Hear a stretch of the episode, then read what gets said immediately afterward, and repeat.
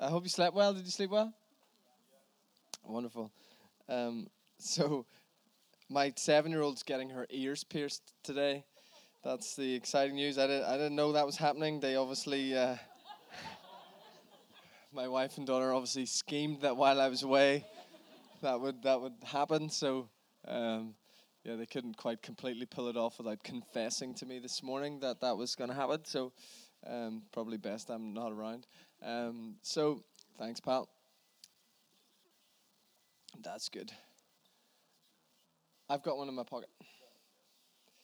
So um, we we spent last night talking about the kind of the the whole story of the scriptures um, in like thirty minutes.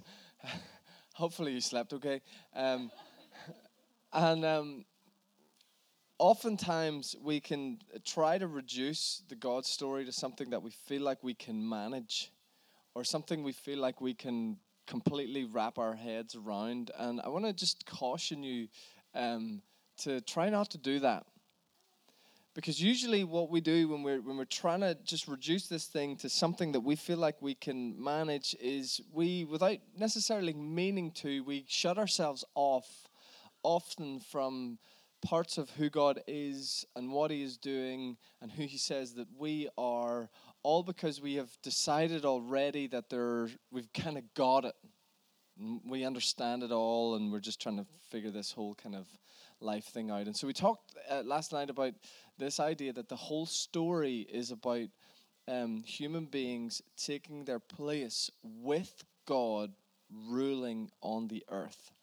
And as a Northern Irish man, um, our, our culture is quite self deprecating. Uh, does that does that make sense? So so we um, we don't like to publicly think or say that we can um, do good or great things, and uh, we were uh, talking last night about uh, my wife's an American, so um, w- when I make fun of Americans, the context is I'm married to one, but.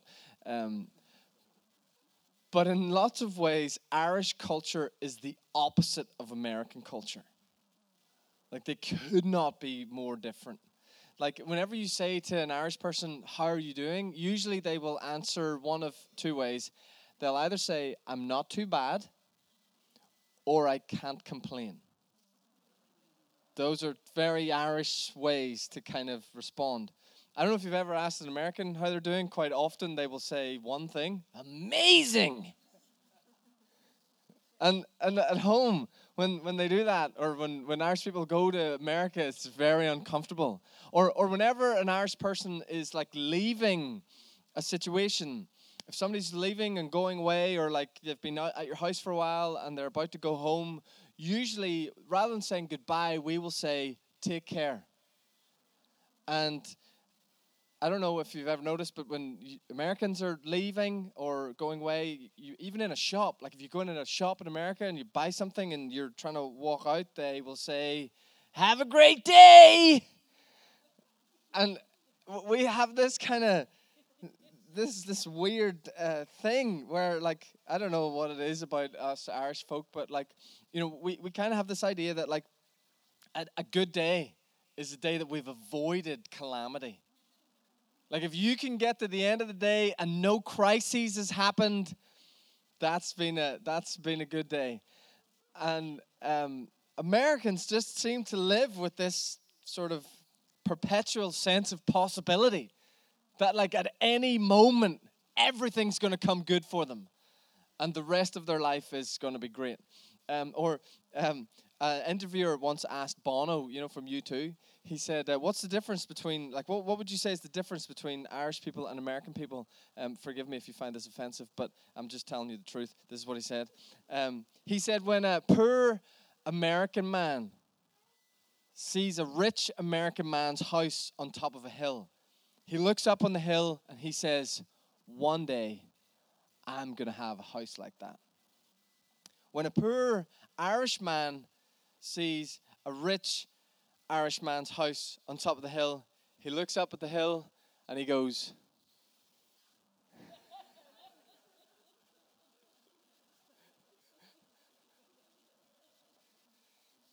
So, I am not in any way, shape, or form advocating that we become Americans. But there's a problem, which is, as we reflected on in 8 last night, God wants to crown us with glory and with honor. God wants to join with us in drawing out the divine potential that He has hidden in the people and places all around us. And if you have any Irish impulse in you, you'll want to kind of get underneath a chair and say, No, God, this is all about you. This is all about you. I don't, I don't need, I don't need to be involved. I don't need to be in front of people. I, I don't, I don't need to have a place in this. I just want you to do it, and I'll kind of hide over here and say, "Look how awesome God is." And th- that's a problem because He's constantly waiting for us to join in with Him.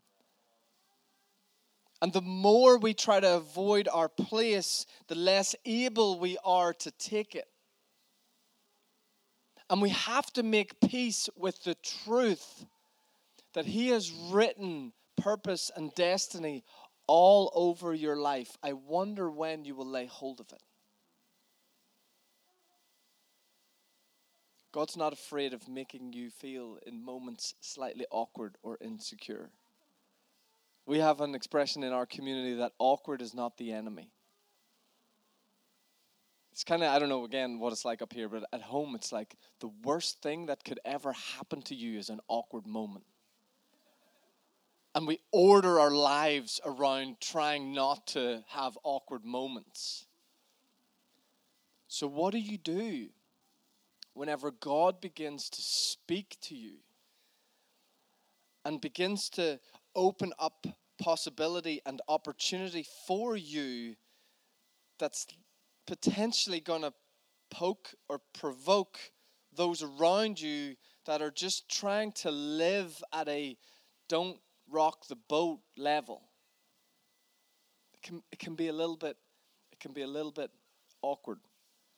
We were created to rule. Now remember, that's not about the imposition of will. It's about partnering with God and drawing out the potential that He's hidden in the people and places all around us. Good kings and queens all have one thing I think in common they know who they are. You know, it's impossible to lead well and be insecure. It's impossible to be a good lead, to be a good leader and be insecure. It's impossible to rule and be insecure if we're going to rule the way God defines ruling. I, I, he's such an easy target, and forgive me, but um, Donald Trump is this stuff personified. Has there ever been a human being with more power and more insecurity? And look at what it does. Good kings and queens know who they are. So if you're kind of uh, listening to last night going, okay, Andy, I'm, I'm starting to maybe get this story, and I, I see that you're not just kind of making it up. It's laced through the entire scriptures from Genesis 1, Psalm 8, Luke 25, right through to Revelation 22. In the very first page of scripture, and the very last page of scripture, we have humans with God ruling on the earth. That's, that's the story. But what does it look like for you? How do you get involved? How do you order your life around this? How do you learn how to see where God is at work around you and what He is doing? So we, we talk about it like this that um, people who know who they are know what's available to them and know what to do. People who know who they are know what's available to them and they know what to do. Or another way of saying that is Identity. My writing's terrible, I apologize. Reveals inheritance.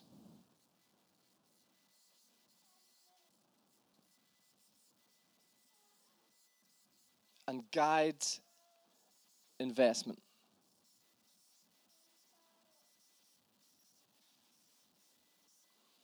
Identity is the question of who I am. Inheritance is a question of what's available to me. And investment is a question of, therefore, what should I do? Identity, can you guys see that? I'm going to trip over this thing. It's good. I think that's okay. Can you guys see that? Identity reveals inheritance and guides investment. People who know who they are, know what's available to them, and they know what to do.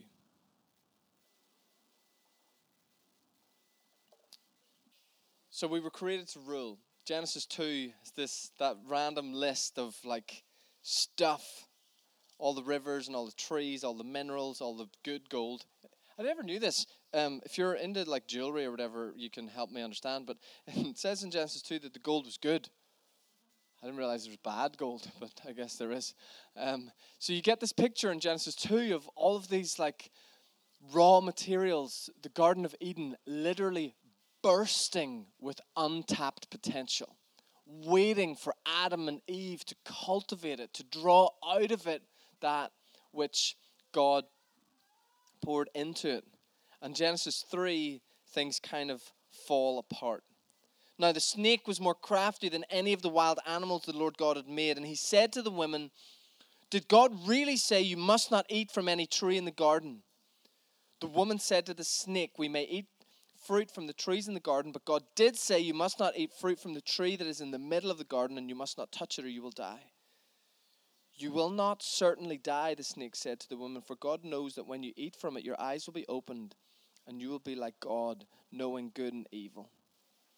When the woman saw that the fruit of the tree was good for food and pleasing to the eye, and also desirable for gaining wisdom, she took some of it and ate it. She also gave some to her husband who was with her, and he ate it. Then the eyes of both of them were opened, and they realized that they were naked, so they sewed fig leaves together and made coverings for themselves. Then the man and his wife heard the sound of the Lord God as he was walking in the garden in the cool of the day, and they hid from the Lord God among the trees of the garden. But the Lord God called to the man, Where are you? He answered, I heard you in the garden, and I was afraid because I was naked, so I hid. And he said, Who told you that you were naked? Have you eaten from the tree from which I commanded you not to eat?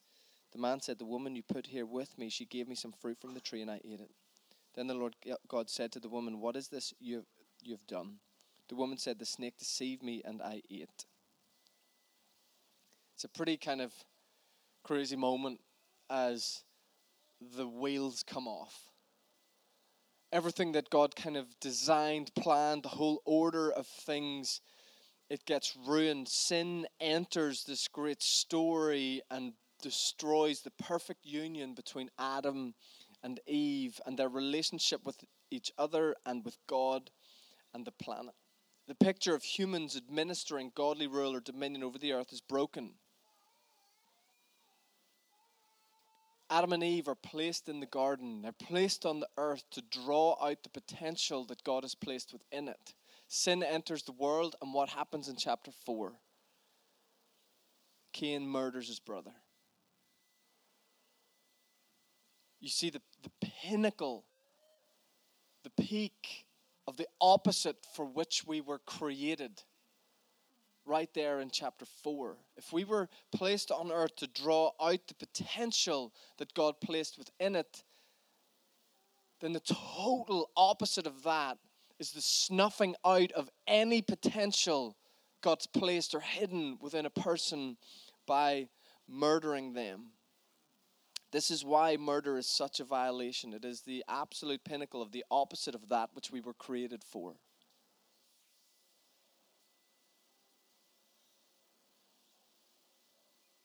I'm not sure there is any greater act that personifies the opposite for which we were created than to murder. It's interesting that it is in this act, the murder of Jesus, that the enemy of God is finally overthrown and his dominion destroyed. But outside of Jesus, our world is infected with greed and injustice and evil and oppression. And we, we talked about this last night. Rather than our leaders seeing their job is to supply the destiny of those who follow them, they flip it and say, Your job is to serve my dreams. Think of our dear friend, Mr. Trump, again.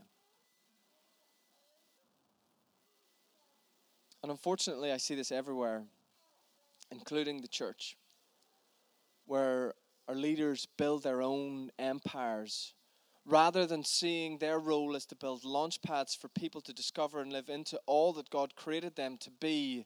They order things to extract the talents and energy and resources of those that gather around them to serve their own version or vision of what God is actually doing in the world. And sure, they might wrap it up in some great and grand vision of church, but often it's got ego and insecurity and selfishness at its heart. It's a slight caricature, but so much of our world is governed by fear and insecurity. And we are confused about who we are, and therefore we don't know how to properly invest in what God has given us. When we don't know who we are, we don't know what's available to us, and we don't know what to do. If we are to join in with Jesus in this incredible mission and ministry, then we need to be able to answer these questions Who am I? What is available to me? And therefore, what should I do? Look at Genesis 3, verses 4 and 5. The snake's talking to the woman. You will not certainly die, the snake said to the woman, for God knows that when you eat from it, your eyes will be opened and you will be like God. I find that such an interesting temptation. The serpent is tempting Eve with if you do this, you will become like God. We read in the very first page yesterday that God makes man and woman in his image. The right answer for Eve in that moment is I already am. He tempts her with something that she already has. She just doesn't know it. She doesn't know who she is. And therefore, the wheels come off. Look at Matthew chapter 4. Then Jesus was led by the Spirit into the wilderness to be tempted by the devil. After fasting for 40 days and 40 nights, he was hungry. The tempter came to him and said, If you are the Son of God, tell these stones to become bread. Jesus answered, It is written, Man shall not live on bread alone, but on every word that comes from the mouth of God. Then the devil took him to the holy city and set him on the highest point of the temple. If you are the Son of God, he said, throw yourself down, for it is written, He will command His angels concerning you, and they will lift you up in their hands so that you will not strike your foot against a stone. Jesus answered him, It is also written, Do not put the Lord your God to the test. Again, the devil took him to a very high mountain and showed him all the kingdoms of the world and their splendor. All this I will give you, he said, if you will bow down and worship me. Jesus said to him, Away from me, Satan, for it is written, Worship the Lord your God and serve him only. Then the devil left him, and the angels came and attended him confrontation of cosmic proportions. Slight side note, but can you imagine what that looked like for the angels and the demons watching on? Satan himself confronting the incarnate Son of God on earth. But notice how Satan begins the first two attempts at testing Jesus. Verse 3 if you are the Son of God. Verse 5 If you are the Son of God, he attacks his identity. Does he know who he is? This is the enemy's strategy since the very beginning of time. He comes to Eve and says, You're deficient. You don't have what you need. You're not good enough. You're not godly enough. You're not really like God. And he comes to Jesus if you are the Son of God. Are you really the Son of God? Do you really know who you are? Can you really do these things? Is God really is God really with you? And Jesus is unwavering in his response. You know, one of the things I notice about people who are most secure, they feel absolutely no need to prove themselves to anyone. No need to prove themselves. And so Satan comes to Jesus and says, If you are the Son of God, and Jesus does not get into some sort of how big are my muscles competition.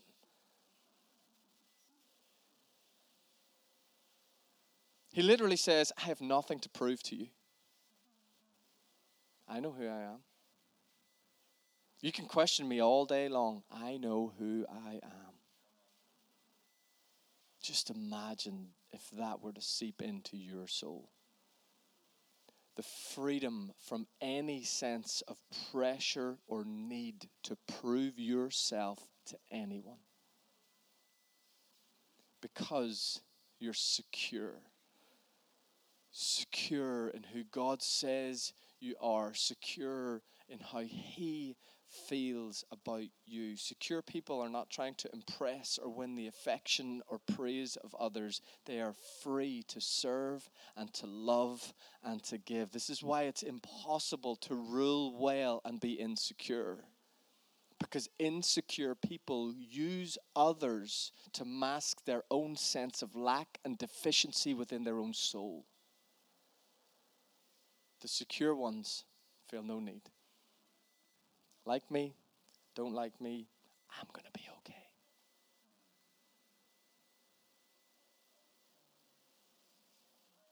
I wonder do you know who you are?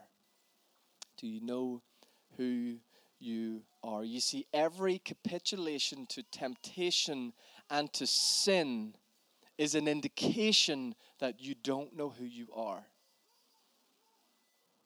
Sin is quite simply a declaration of confused identity. That's all sin is. You see, when we don't know who we are, we are riddled with insecurity. When we don't know who we are, we are easily intimidated. And when we don't know who we are, we are easily deceived. But when we know who we are, we are free to love, free to give, free to serve without any need for anything in return. Why? Because we're secure we're okay. And you can't shortcut your way to this. If we want to rule well, we must become secure. And if we are in any way confused about who we are, then we can spend a ton of time trying to earn something that is already available to us, something that we already have.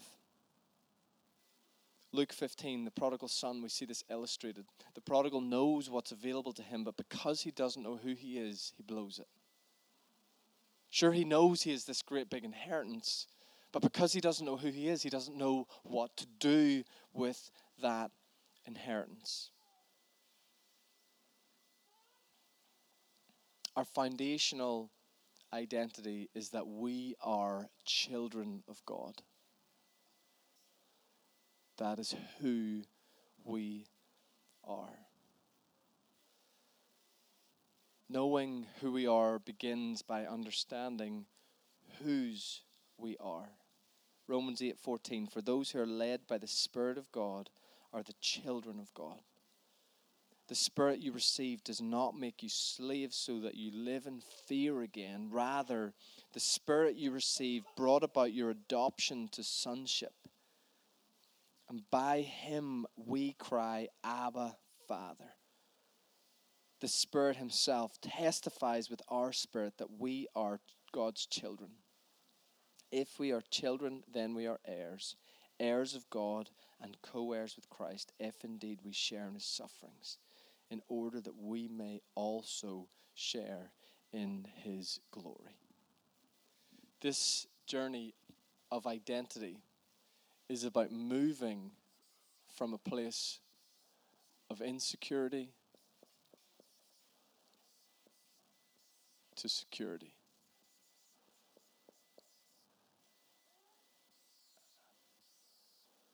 Here's what you need to understand it's a journey of the heart. I don't know if you've ever tried, but you can't think your way to security. I mean, you can practice mindfulness and you can meditate on a ton of stuff. And you can learn to manage your insecurities. And you can learn all sorts of clever little tips and techniques to try to keep control of your anxiety and all of that kind of stuff. But the reality is that this thing comes from a deeper place than this. It comes more from in here. I wonder if you've ever tried to date someone that like you weren't really attracted to. Like uh, we have an expression at home to, to fancy someone. Like it, it it's kind of like a, it's a, like basically it's attraction, right? And I, I, watched this with some of the young adults in our church, you know, where they get together and they, they, there's not real chemistry and there's not real attraction, but there's two really good people. And they're both single, and so they're like, hey, you're a good person, I'm a good person should we try and see if this could become a good thing together? And like it's interesting, it can last a while, but eventually one or both people get bored. How many of us try to have a relationship with Jesus without being attracted to him? And there's no spark, there's no chemistry, there's no longing to be with him there's a sense of obligation and duty, and, well, my life will probably be better if I hang around him. But eventually, we get a little bit bored. And we just go through the routines of read your Bible, pray, go to church, try not to do terrible things.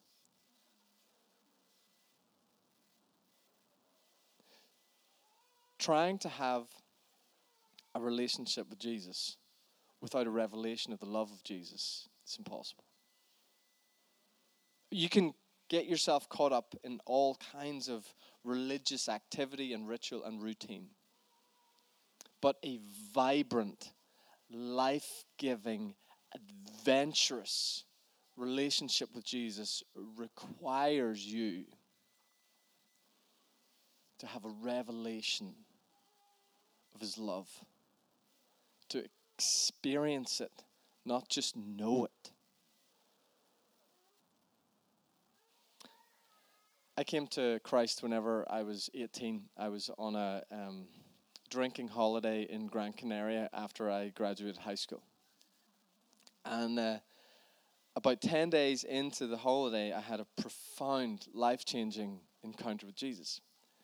And uh, it, it kind of, at that point, ruined my life because I had kind of um, two, I guess, loves going out to bars and clubs with my friends and playing rugby. That was I, my whole life was ordered around those two kind of things. And so I was planning on going to university in Edinburgh the following year to study sports science and psychology, uh, purely because Edinburgh was a good city to go out in, and the university had a good rugby team. These are literally the kind of life plan criteria. It's kind of ridiculous now when I look back on. It. Anyway, I, I have this uh, crazy moment with Jesus. I come home. Um, I remember talking to some people and texting all my friends that were on the holiday with me about four days after I got home, and I just texted them a really simple message. It was uh, something, some version of uh, Jesus is real. I'll see you around. Was like I'm not really sure what to do, but my whole life has changed. This guy is real, and I've met him, and everything is changing. And so I ended up taking a year out, taking a gap year with Youth for Christ that year, and uh, actually ended up coming to Denmark and spent some time on Bornholm. Um, I know, I know, the things God does, eh? um, yeah, yeah, yeah, yeah, yeah. Um, and so the first six weeks, so I started this gap year in September. And the first six weeks of the gap year was like uh, training. And so um, we had people come in and teach the Bible every day, and we had to learn lots of different things and all this sort of stuff. And then after six weeks, we went out on the road and we were like a traveling sort of evangelism team for young people. And we traveled all over Ireland and parts of Denmark. And, um, and we'd be in like a different church every week. And I remember the first week we were out of training, we were in this uh, kind of middle of nowhere place called Lurgan. It's kind of like the Northern Irish Odense, right? And, um, sorry. We've been making. I think Thomas might come later. I have to apologize when he comes. We've been we've been making fun of Odense all weekend. Um, so I'm in Lurgan. I'm in this church, and this preacher gets up to preach, and uh, he has this message all about the radical, outrageous, extravagant love of God. It's really good. I was like, wow, this guy's brilliant. You know, really interesting talk and um, we then went out somewhere different, and then the next Sunday we were in a different church. And this minister, pastor, gets up to preach, and he preaches this message about the radical, outrageous, extravagant love of God. And I was like, wow, that's like the same message as the guy preached last week. Not quite as good, but generally same same message. And we went somewhere different the following week, and the pastor gets up to preach and he preaches this message about the radical outrageous extravagant love of god.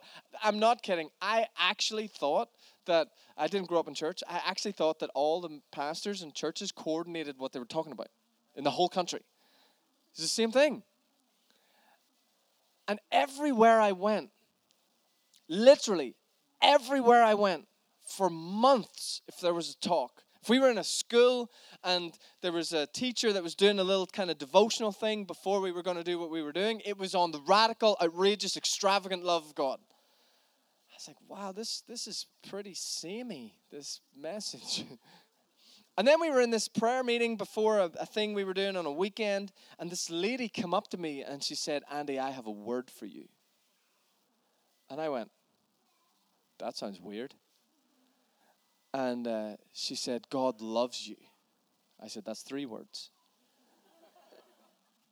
I'd, I'd never been around any of like people praying for people. This was all brand new.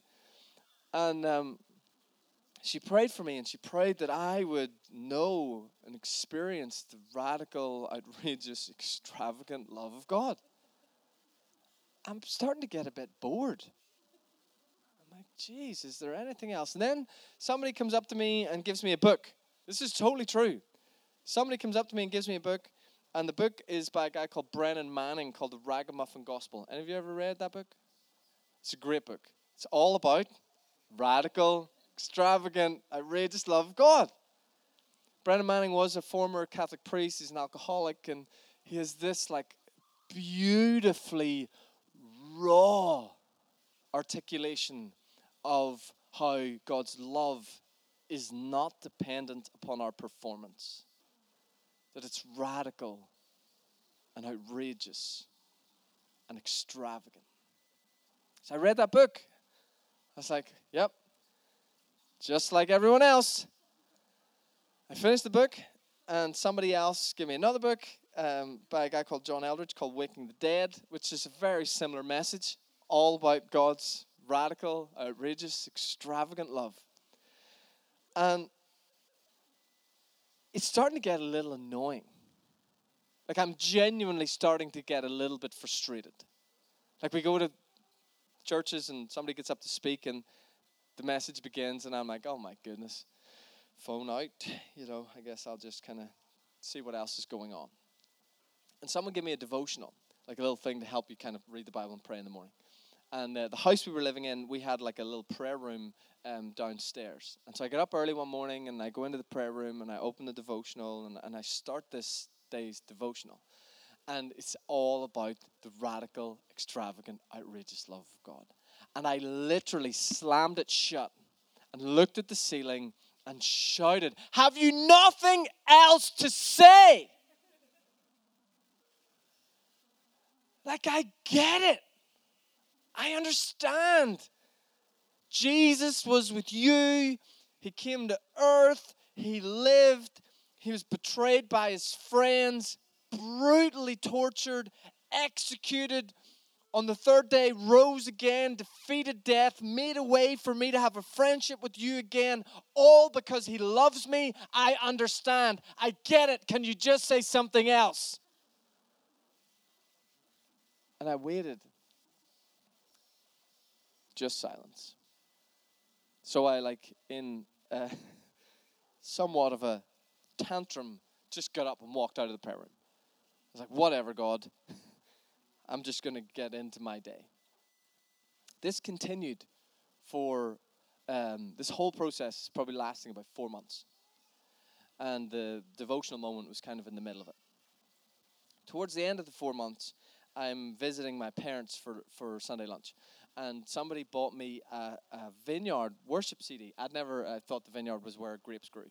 And um, somebody bought me a worship CD from the Vineyard. Uh, it's an album by Sam Lane, who's now a friend of ours. And um, have you listened to the beautiful album, Blue Label? So there's a song on there's a song on this album called "Dying to Return," right? So I have lunch with my parents, and I've got a free afternoon. In Ireland, there's this thing in houses called the good room. I don't really know what the point of the good room is because people don't go there very often, but it usually looks nice, right? And um, it was the only place in our house that we had like a really good uh, music system. And so we had lunch, and my mom and dad went out, and I was the in the house on my own. I thought I'm going to go and give this CD a listen. So I went into the good room and I put the CD on. I started listening, and it's really good, brilliant album. And I think it's track five is this song called "Dying to Return," and it's basically the life of Jesus in a song. And Sam, in the way only Sam does, is just puts it in the most poetic way, and his voice is incredible. And gets to the end of the song, and he starts to talk about Jesus did all this for you, whereas I'm sitting there for, for me. It was all about me. And I, something happens that is hard for me to explain. But the Holy Spirit fell on me in that moment, and I fell off the chair and I'm lying on the carpet in my parents' good room and literally like doing like the ugly cry. This like snot, tears, the whole thing. As I begin to experience the love of God. First time maybe in my life. And I can only manage one stuttered prayer, which sounded something like this God, I have no idea what this means. I don't get it. I, I don't I don't get that that you would do that for me.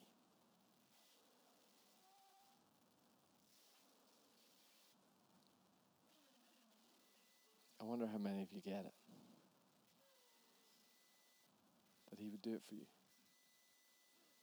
He did it for you. And He did it again. And again. And again. And again.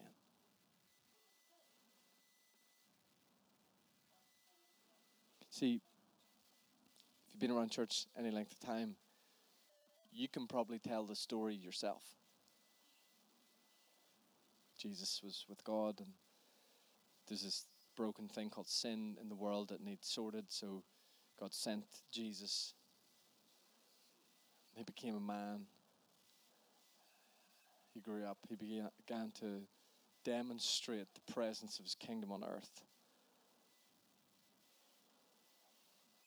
And he knew that the whole thing was heading to a fairly brutal climax and he walks towards it. Everyone thinking that he's walking towards victory, and he is, it's just not going to look like everyone expects. They put him on a donkey, and he rides into Jerusalem, and they're hailing the return of the king fully expecting God to empty the heavens of his angel armies to overthrow the oppression of this foreign ruler called Rome, to establish Jesus as the one who would rule on the earth, and his followers fully expecting to be his government, sitting at his left and his right. And as the week progresses, the one called Judas ends up betraying him. And Jesus knows the moment's coming and he goes to pray. He finds himself in a garden.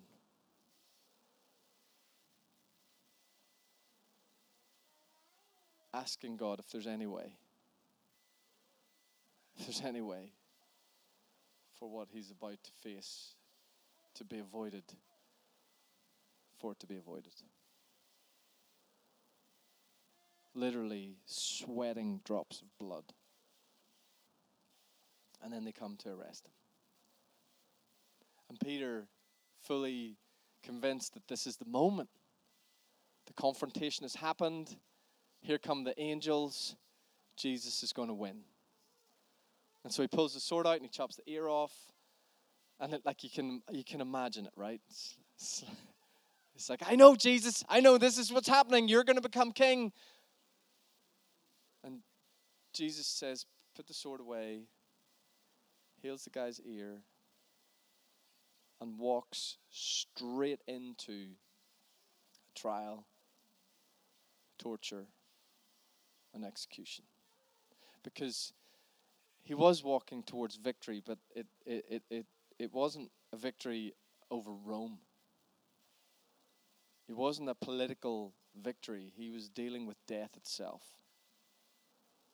So that you might know real life.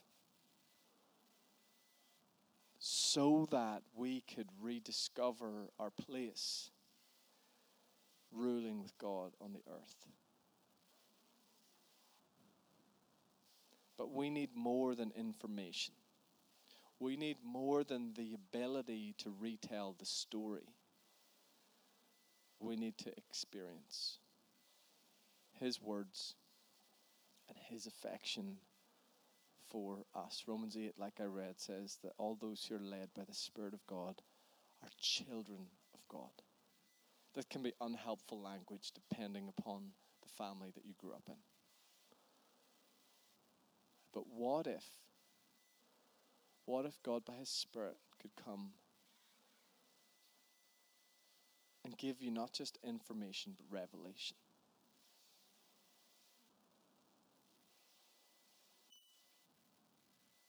Experience of how He feels towards you. A, way that resets all of your mess and problems and sin. You see, like I said earlier, sin is a declaration of confused identity.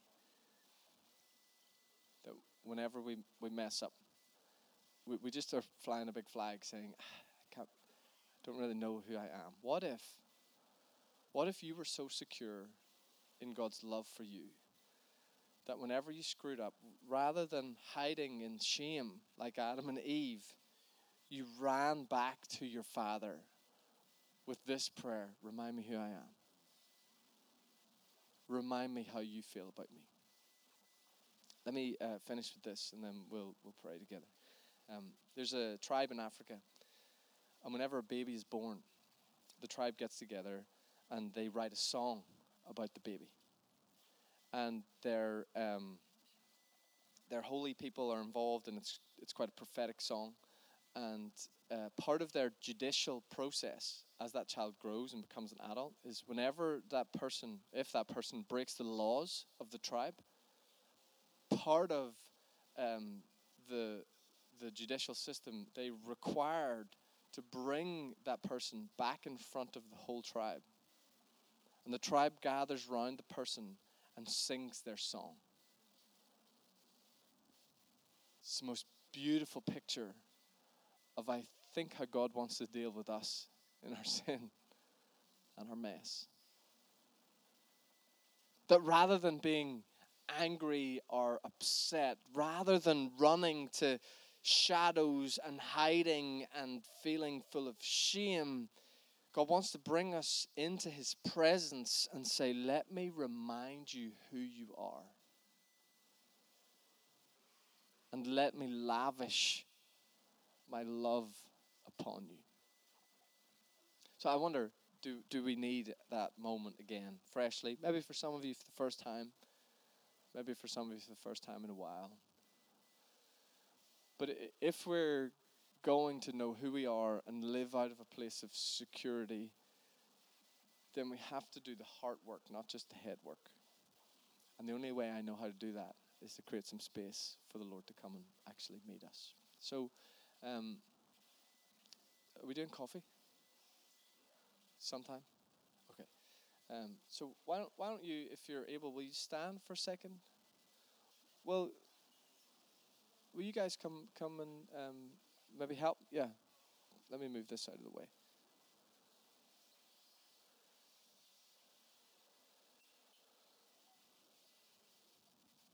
So we're going to take a minute and just be. Um, we'll take a moment and just be quiet together, and then